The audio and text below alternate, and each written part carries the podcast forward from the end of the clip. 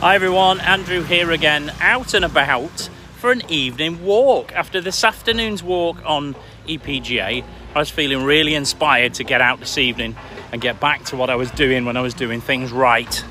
Um, looking back at some of my videos and realizing I was going out at night time as well as doing some walking during the day.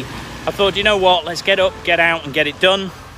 So I'm doing something today to improve my tomorrows and I'm enjoying it. I've got um, I'm listening to a, an Apple Watchcast again, same thing I was listening to at the beginning of the journey nearly two years ago. Um, obviously, different episode now, but the same podcast giving me that inspiration, something nice to listen to. Uh, and it's good, it's a bit humid, but that's great, it's getting my heart rate up. Um, I have some pains in the bottom of my foot, which have been uh, around for a few months now, which has made it quite awkward for me to get out and about walking. Um, so I'm just taking it very easy just to see if I can stretch it.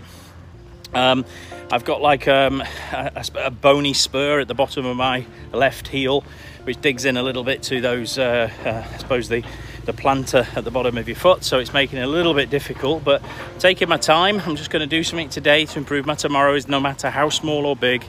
Keep moving towards that goal of losing weight and getting healthy.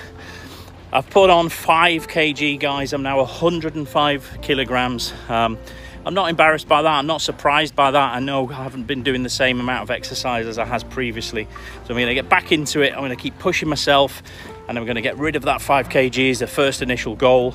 And I'm going to do that through walking, using some of my NLP and mind techniques. And I'll see you all again soon for another quick update.